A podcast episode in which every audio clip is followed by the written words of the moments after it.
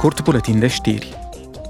O lege care vizează combaterea violenței împotriva femeilor și a violenței domestice va fi supusă votului mâine în Comisia pentru Libertăți Civile, Justiție și Afaceri Interne și Comisia pentru Drepturile Femeilor și Egalitatea de Gen.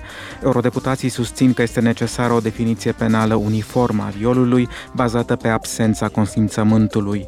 Ei propun și ca violența cibernetică să fie considerată infracțiune în temeiul legislației Uniunii Europene, inclusiv distribuirea unor materiale scrise sau înregistrate intime fără acordul persoanei vizate.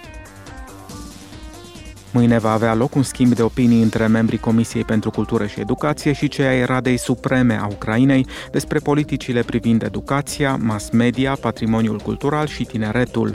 Eurodeputații vor evalua nevoile imediate din sectoarele în cauză și vor facilita cooperarea, în special pentru ca Ucraina să se apropie tot mai mult de Uniunea Europeană.